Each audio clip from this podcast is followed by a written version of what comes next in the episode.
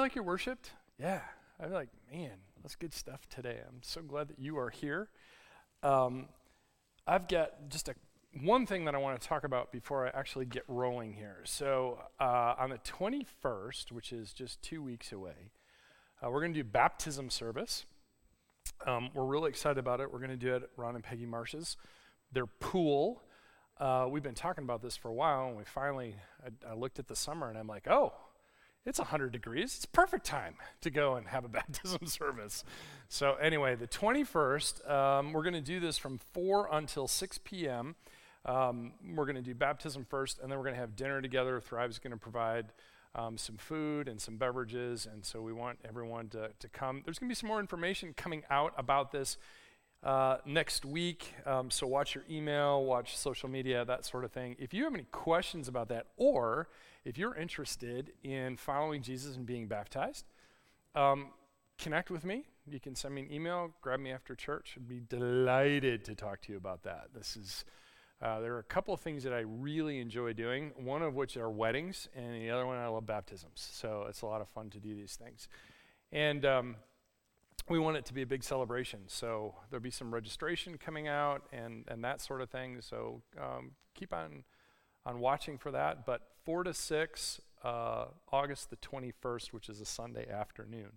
We thought about doing it a bit, little bit later, but then we realized that, oh no, school started. So we need to be watching things like uh, uh, bedtimes and whatnot. So 4 to 6 on the 21st. Uh, would love it if you want to participate in that. Uh, connect with me, and we'll, um, we'll make sure that that happens. Okay? Good deal. All right. So I'm back in our series. Um, uh, we're spending the summer with King David, and um, we're going to return to 2 Samuel chapter 5. And I, um, this is where David rumbles with the Philistines, and apparently the Lord is not done with this particular segment. And I think we're just going to wring a little bit more out of this, out of this, uh, out of this story. So, quick recap, just historically, so you know where we are in, in, the, uh, in the narrative. David is now king over a unified Israel after winning a civil war. He's captured Jerusalem and taken it as his capital. And now, here at the beginning, or at the uh, end of chapter 5, he faces an invasion from the west. Kind of the first, um, I would say, international test to his leadership. And that's where the story um, begins. And so I'm going to read the story. I'll make a couple little comments as we go along, and, and then I want to I wanna offer a thought. That's where we're going. When the Philistines heard that David had been anointed king over Israel, they went up in full force to search for him. But David heard about it and went down to the stronghold. Remember, this is a brilliant moment to attack. Because anytime there's a transition in governmental leadership, things are unstable. And when they're unstable, then it's easy to exploit that instability. And, you know, here you have the Philistines, they've already knocked off Saul and all of his, his um, family for the most part. And so they figure that in a moment of instability, if we attack now, we can take, we can take out the next leader. And at, at that point, It'd be kind of game over for Israel, and I think the Philistines knew that. At least that's my take on it. And last week we talked about this idea that David went down to his stronghold. And it's there when he's in his stronghold with his advisors that he actually inquires of the Lord, makes his plans, and then mounts his offensive. And, and it's an important thing to remember that. And the real question, I think, for all of us is where's your stronghold? You know, where is that place that you go when you know that you need some type of planning, when you need some type of connection with God? Where's your stronghold? Who is there with you? And that's what here at Thrive Church we call community. We want you to be in community with other people because God never intended for you to do this stuff alone. It's not who He created any of us to be. so, where's your stronghold when life gets a little challenging? Verse 18 Now the Philistines had come and spread out in the valley of Rephaim. So David inquired of the Lord, Shall I go and attack the Philistines? Will you deliver them into my hands? And the Lord answered him, Go, for I will surely deliver the Philistines into your hands. A really interesting little verse. This is where David inquired of the Lord. And we talked about this a couple weeks ago. And again, I, I, keep mentioning it because I think it's very important um, that inquiring is not the same thing as praying about. These are two very different things. And the scripture is clear that we're supposed to make our requests to God. Yes, that's true. We ask the Lord to do things. But to inquire is, is, is different. Inquire is not about asking God to do something, it's when you're going to do something and you want some guidance and direction. So think about that for a moment is that if you've got some, some prayer time and you don't feel like you're getting your prayers answered, the question is are you making a request or are you actually inquiring of the Lord? Because how you answer that question will determine how you pray, and it will determine the type of answers that you begin to look for. Now, very often when we, when we start praying about something, we're making a request. We're asking God to move on behalf of, of ourselves or on behalf of someone else. But making an inquiry, the issue is what I am going to do. L- look at the, the, the verse again. David inqu- uh, inquired of the Lord, Shall I go and attack? That question is, is very, um, uh, what's the word I'm looking for? That question is very direct in the sense, this is my plan. I met with my advisors. I'm in my stronghold. I'm planning on doing this. Shall I go do this? That's a yes or no question. And then the second I love because it sharpens it will you deliver them into my hands? Pretty important to know that. And the Lord answers him, of course. So if you're not getting answers um, for your own prayers, ask yourself are you making a request or are you making an inquiry? Because that, that may change how you approach things. Verse 20. So David went to Baal Perazim, and there he defeated them. He said, As waters break out, the Lord has broken out against my enemies before me. So that place was called Baal Perazim, which means the Lord of the breakthrough. That's what that term means. The Philistines abandoned their idols there, and David and his men carried them off. And I think this is a really important one because this is something we need to refer to from time to time. That the God of the breakthrough that David knew is the same God that you know. And some of us need breakthroughs. There happens in the course of our lives those moments when we need a breakthrough. And you know what? He's the same yesterday, today, and forever. And so you can be of good courage and you can be um, hopeful and expectant because if he broke out against the Philistines, he can break out against whatever you got. So the place was called Baal Perazim. Interesting because David actually names the place because he saw what the Lord had done. He was, he was uh, faithful in that. And so now we get to the end of this little story. And I got to be honest, I didn't know that this little section was going to be so rich. There's a lot of things in here. And so let's read and see what the Lord has in mind for the very end here. Beginning with verse 22. Once more, the Philistines came up and spread out in the valley of Rephaim. Now, apparently, they hadn't had enough. They got whooped once, and now they're coming back for some more, right? Okay, I think it's a little, I think it's a little more complicated than that, but here we go. Um, there's no mention of the time frame between the two battles, between Baal Perazim and this one that's mentioned here. Now, my um, speculation is that this is related to verse 21, where it talked about how David and his men carried off their idols. They abandoned their idols on the field, and so David and his men carried them off. I tried to make the point, and, and I, I hope this was clear, that in the ancient world, you brought your deities to battle with you. And they were kind of like, almost like battle standards, right? You know, they got, got everybody hyped up, and, and so when they went to war, and they got beat so soundly that they left the idols on the field and took off running. This is humiliating for an army. And there's this part of me that thinks that this second battle was in order to save face from the first one. They got beat that badly. They're going to come back and they're going to try to try to deal deal with this um, again. Now, here's the other thing, though.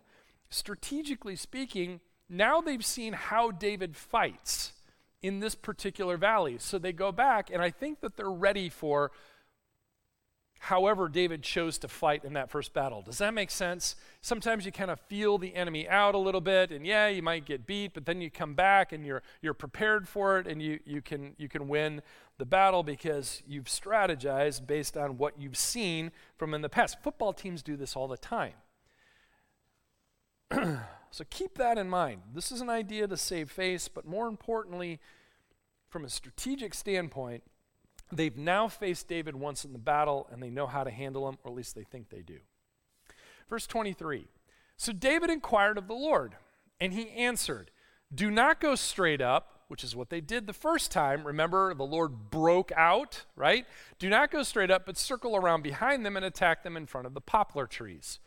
As soon as you hear the sound of marching in the tops of the poplar trees, move quickly because that will mean the Lord has gone out in front of you to strike the Philistine army. This is really interesting because these instructions are very detailed.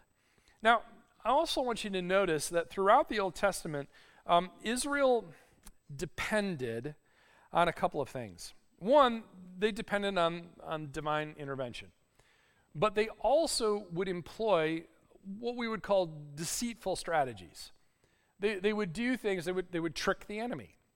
Now, this is really fascinating to me because I've, I've been thinking about this for a long time. Because one of the things that the Lord told ancient Israel that they were not supposed to have were horses and chariots.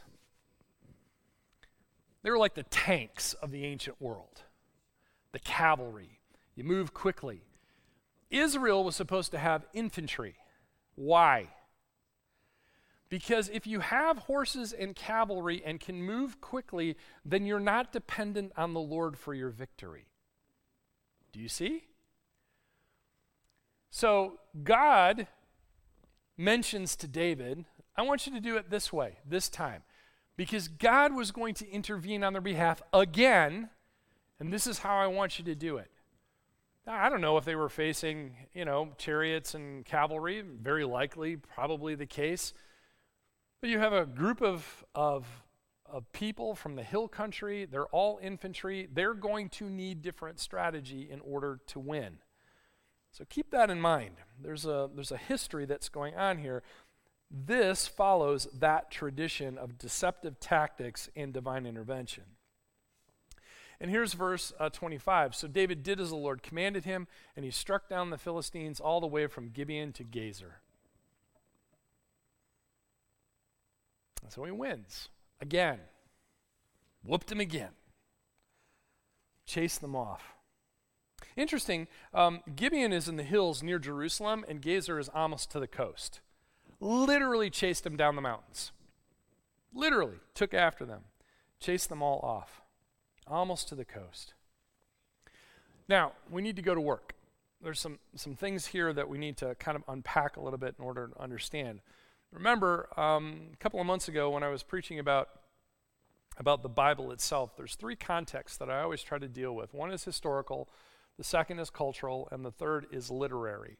Well, there's a literary thing that's going on here that I think we need to pay attention to. Um, I like the historical stuff, I love the cultural stuff, but the literary stuff is where we often find where God is, is lurking a little bit. And, and so I want to point this out to you. And I think this is interesting. I want you to notice something that's happening here there are two battle stories and they're parallel to each other. There's two battle stories, right? There's the first one where they got beat and they left the, the idols. Then there's the second one where they get chased down the mountain, right? So here we go. I want you to see this because I think this is important. Each story is constructed the same way. The Philistines invade that particular valley. David and God have a little conversation. And then the Philistines are defeated. Both stories constructed the exact same way. If you don't believe me, you can read it on your own this afternoon. So keep that in mind. So you've got these two things. Um, they invade the valley. You'll find that in verse 18 and 22. They talk, verses 19 and then 23 through 24. And then the Philistines are defeated, verse 21 and verse 25. So they are parallel in form. Keep that in mind. There's a Major difference, though, in the first battle, David's inquiry is emphasized. Remember, Lord, shall I go attack them, and will you deliver them? There's a lot of that, uh, a lot of words related to his in- inquiry. and it's a, it's a very specific set of questions, and then God's answer is short. In the second battle, it's reversed. The inquiry is just mentioned that, and David inquired of the Lord. And the Lord answered, and then it's a long answer. Do you see? So we have parallel in form, but we have a difference in emphasis. The first one, the first one, David's uh, inquiry is emphasized, and the second, the Lord's answer is emphasized.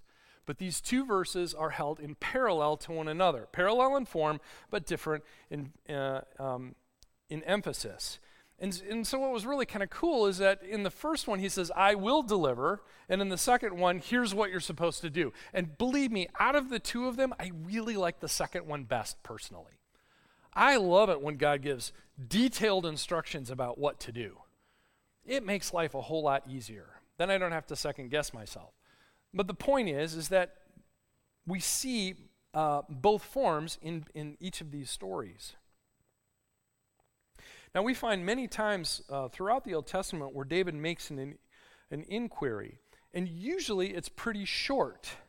Um, there's none of this when, when David's inquiring the Lord, there's none of this kind of, oh Lord, I beseech thee, all heavens and, and angels and so and so be praised, and we need, and there's, there's none of this long stuff that we do you ever notice that sometimes when you're praying you just add some filler? Has it ever happened to you? I do this too. But david's very clear. Shall i go do this? And will you deliver them? It's really simple. It's very minimalist. Let's call it that. It's kind of cool. But that's typically how david answers. And oftentimes the lord gives a short answer very often. Yeah, go ahead, do it, and I will deliver them. And then from time to time, it gets a little bit different, where he gets more detailed instructions. Now, please understand that type of relationship that, that David has with God developed over a period of time. It didn't just happen overnight. And sometimes I think that's what we want. Sometimes you got to go through the phase of, Oh Lord, I beseech thee, in order to understand that He doesn't necessarily need all the filler. But that's okay because God will meet us where we are and, and, and, and take us on that particular journey. And you need time in order to develop that. I'll tell you a quick story. Uh, a friend of mine pastors a church in Florida, and he was talking about um, a guy in his church who um, was really struggling with hearing the Lord. And, and, I think we all do this from time to time. Some of you may have heard the story, but what will happen is uh, I, it, we, we tend to look at a, uh, use a journal to help us um, uh, make inquiry and to, to interact with God. And so this guy had just kind of started that process and he really couldn't hear God's voice and wasn't really sure what to do. He was kind of grousing a little bit about it. And, and so finally they just said, you know, why don't you just spend as much time as you need just to sit and listen to God? And so he committed to do that. And the story goes, it took him 60 days before he actually heard God begin to speak to him. Now, there's a couple things I want to say about that. First of all, your mileage might vary. Just because it took somebody 60 days doesn't necessarily mean it's going to take you 60 days. But what a beautiful picture of somebody willing to spend that time with God just to say, Lord, I want to hear what you have to say. And when he did speak, he spoke big, and he wrote it in his journal so that he would remember it. And he has a reference point for that for the rest of his life. And the other beautiful thing is that now that story is told in other churches. You can have hope. The Lord is going to speak to you. Might take 60 days, maybe, maybe not. But the point is, God does want to speak to you. And He wants to develop that kind of relationship with you where you can actually hear what He has to say. So keep that in mind. Now, whenever you see parallels like this, battle one, battle two, and we notice the differences parallel in form, different in emphasis you always have to ask the question why? Because the thing to remember is that the author did this for a reason. There is an author here, there is somebody who's actually writing this stuff down, and they are trying to communicate certain things to the reader. Now, did the writer of this at that particular time knew, know that, you know, three, 4,000 years later we were going to be reading this? Probably not. But that doesn't mean that that writer didn't have an intent. And so there's a reason why the author did this. There might be a couple of reasons. The first reason I think that you have these two parallel um, passages is that it stands in stark contrast to the previous king, Saul, who got into a lot of trouble through his impatience, through his inability to follow through on what God asked him to do. And so here we have David inquiring of the Lord, doing as the Lord um, commands, and seeing victory for it. Very different than what we read about, about King Saul. So I think that's the first one. But secondly, at the same time, I suspect the Philistines were uh, prepared for the strategy David used the, the first time. I said this uh, just previously. So God gave them a different strategy, one that Israel needed in order to win. So the first battle, David inquires with two questions. God agrees to, to the victory, and David gives him credit for it. This is really important. So as you know his forces break through he says this is who god is this is the god of the breakthrough he actually names a particular place for god in that particular moment this is what i see i'm going to testify to what god did in this particular place because he's god and i asked him and he said yes and so he delivered will you deliver yes he delivered and so david names the location after him. In the second battle, David inquires, and God gives an exact strategy. There's this major victory. It's even bigger because before they just let him go and they abandoned the idols and they took the idols, and now, no, they chased him all the way down. I mean, we're talking about miles. They chased him down off of the mountain. This is a bigger, this is a decisive victory. The Philistines aren't going to be knocking on the door anytime soon. Talk about letting the big dogs out, right? So keep this in mind that there's this, this other thing that's going on here. It's not just heaping shame on Saul, because I don't think that's really what's happening. But what surfaces from these two points is, is very simple, a very simple idea. And the bottom line here is David was trustworthy. I think that's what the author is trying to tell us is that David was trustworthy in all of this. And there's a lesson here. And it seems to me that as we grow in our relationship with God, we receive more from him. You know, in the first first first inquiry is very simple answer. Yes, I will deliver them. In the second one, after David had proven himself trustworthy, he got a little bit more. Remember, David is a man after God's own heart, and we know that that is a little idiom that means that he was loyal. Well, of course he's loyal. He demonstrates his loyalty once again by naming the location after God himself, after what he's done. He's loyal. And then he again he's loyal afterwards simply by following what God asked him to do. And he says, and David did as, as God commanded, and there was a great victory that followed. Surprise, surprise, right? And so I think that, that this trustworthiness is a big deal, and I think there's a lesson for us that as we grow in our relationship with God and we we prove ourselves to be trustworthy, God gives us a little more. Now here's the thing, Jesus talked about this too. He did it in a parable, and you know this parable. So the man goes on a long trip. He's a wealthy man, and he's got some servants, and he entrusts bags of gold to his servants. To one servant, he gave five bags. To another, he gave two bags. And to a third, he gave one bag. You know the story, right? And upon his return, after his long journey, he comes back. The guy who had five bags of gold got five more. I don't know about you, but I'll take a 100% return. I like that ROI. I mean, I really do. And then the next guy had two, and he got two more. Again, love that ROI. The third guy walks up with his single bag and he says, There, I didn't lose it.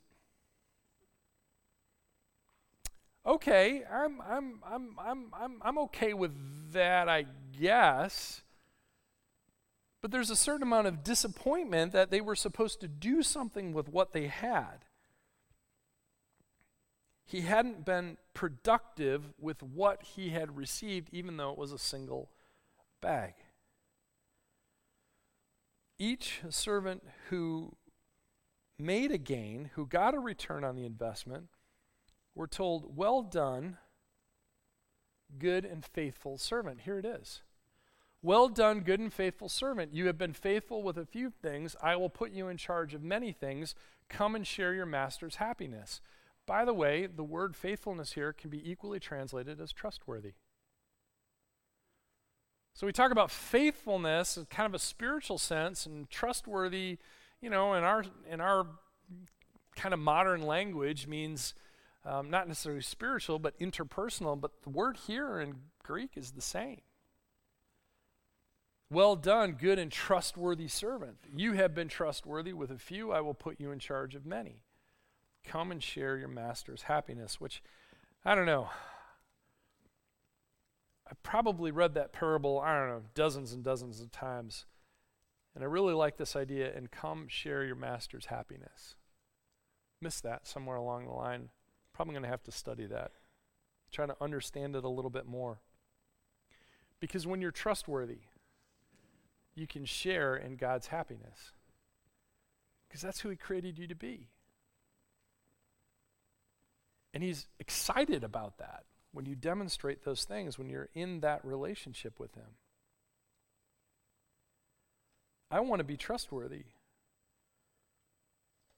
I've been thinking about how faithful um, I am personally in the things that I have, how I'm stewarding things. You know, certainly He's deposited certain gifts and talents and graces and those types of things in my life. Am I stewarding those well? Plus, He's put a call on my life. Am I stewarding my call Am I, am I doing that faithfully?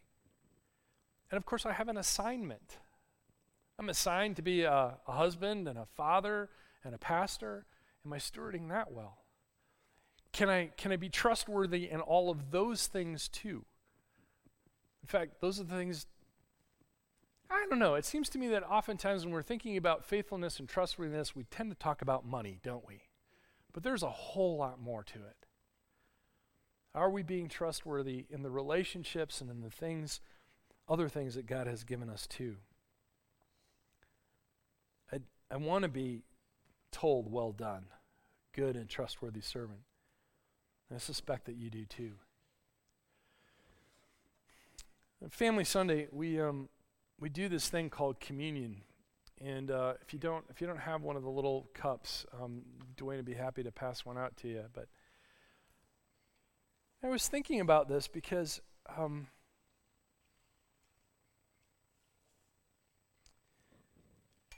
if you're going to be trustworthy, you need to hear what God has to say to you. Now, you want to develop that relationship, but here's the thing Jesus himself gave us this ancient ritual so that we might be able to connect with him.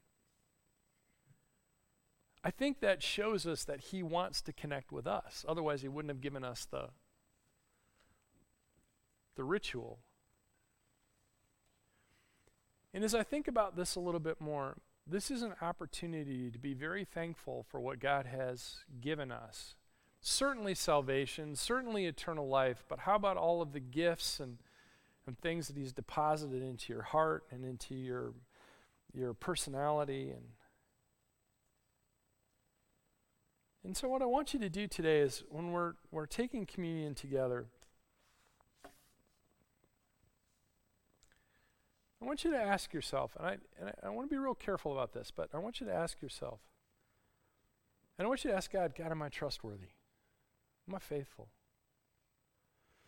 Now, that is a dangerous question because that's when the enemy can slip in and the voice of shame can whisper in your ear and it'll tell you, I'm not good enough, I'm not, I'm not strong enough, I'm not fast enough, I'm not, you know, whatever.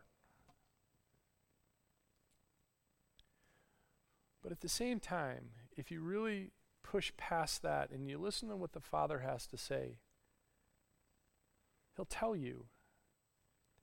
And in my experience, um, God never makes me feel bad about stuff. Paul writes about this. He says, um, Therefore, now there is no condemnation in Christ. And I find very often when there are things that I'm proving not to be trustworthy on, God steps up next to me, puts his hand on my shoulder, and he says, Oh, I've got so much more for you. Let me show you a better way. He's gentle and he's kind, and oh my gosh, I need that. So when you're taking communion today, be very, very careful of the voice of shame. But ask God, ask the Holy Spirit to help you be more trustworthy, to be more faithful to the things that He has given you. And then count your blessings. Count the things that you have been given. And if you can't come up with any, come talk to me and, and I'll tell you. At the very least, my question is are you breathing? That's a gift that we all have. Start there. Start with the little things. It is really hard to be sour and discontented and dissatisfied when you're when you're grateful for what you do have. In fact, I think I think it's when we start wishing for something that we don't that we get into trouble. So God, I want to be trustworthy and faithful for what you have given me. Can I tell you a story? This morning I woke up, my brain was a little sleep soaked.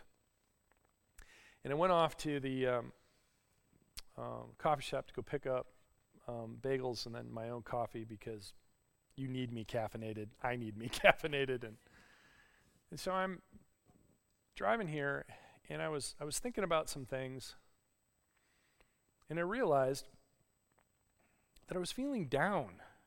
I'm like, this is Sunday. This is the day the Lord has made. What is going on with me? Why, why so downcast, O my soul?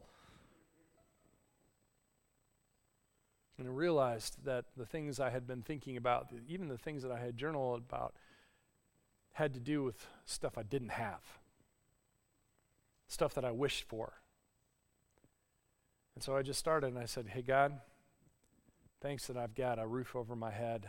I got a wife who loves me, and I got great kids, and I got a cool church family.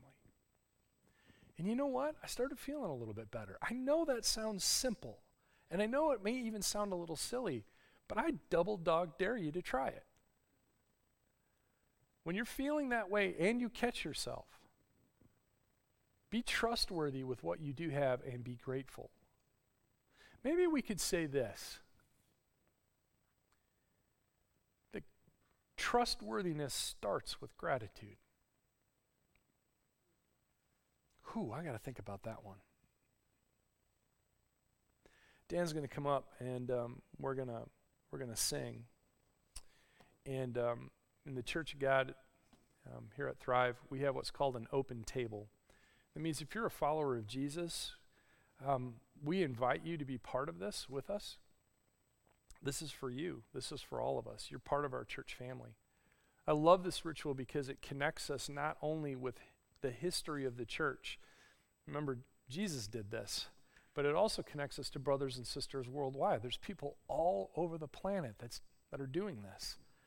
And I just find that incredibly cool. And so we have this open table. Now, look, if you're not a follower of Jesus, just let it pass by. Nobody's going to look at you funny. There's some evidence to suggest that it's detrimental to you if, if you try to take communion and you're not a follower of Jesus. But if you are, this is, this is for you. This is for all of us to commune with our our God and our Father, a chance to r- kind of reestablish the relationship again. That's what it's here for. So, the night in which he was betrayed, Jesus took bread, a very common element on a table. He broke it after he had given thanks. He passed it to his disciples and said, Take and eat it, and when you do, I want you to remember me. They didn't understand what was happening Of course they didn't. And then after the supper, he took a cup. Again, very common element. sitting on the table. After he'd given thanks, he passed it to his disciples. Take and drink, and every time you do, I want you to remember me. Again, they didn't understand. But then there was that moment after the resurrection where the lights go on. Oh, this is what he meant. And so we do that. We take and we eat and then we drink. And remember what he did for us, and we are grateful. And that's the first step in being faithful and trustworthy.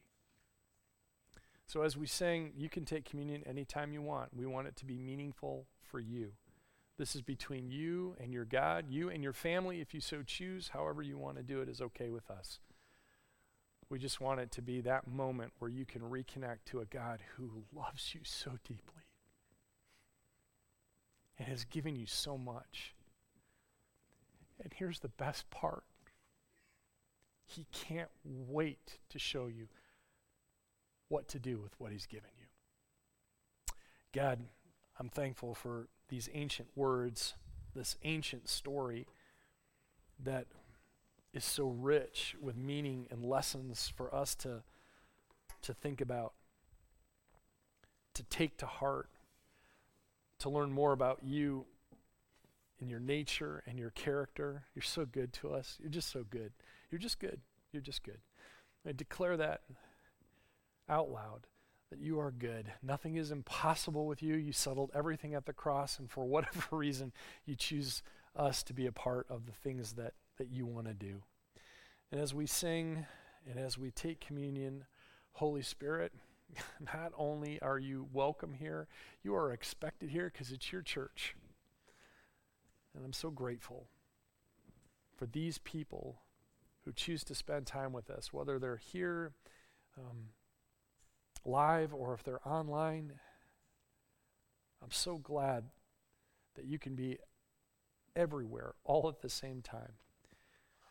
So, God, would you make your presence known to us? Holy Spirit, do the work that only you can do. And we're going to thank you in advance for all you're going to do today and pray this all in Jesus' name. Amen.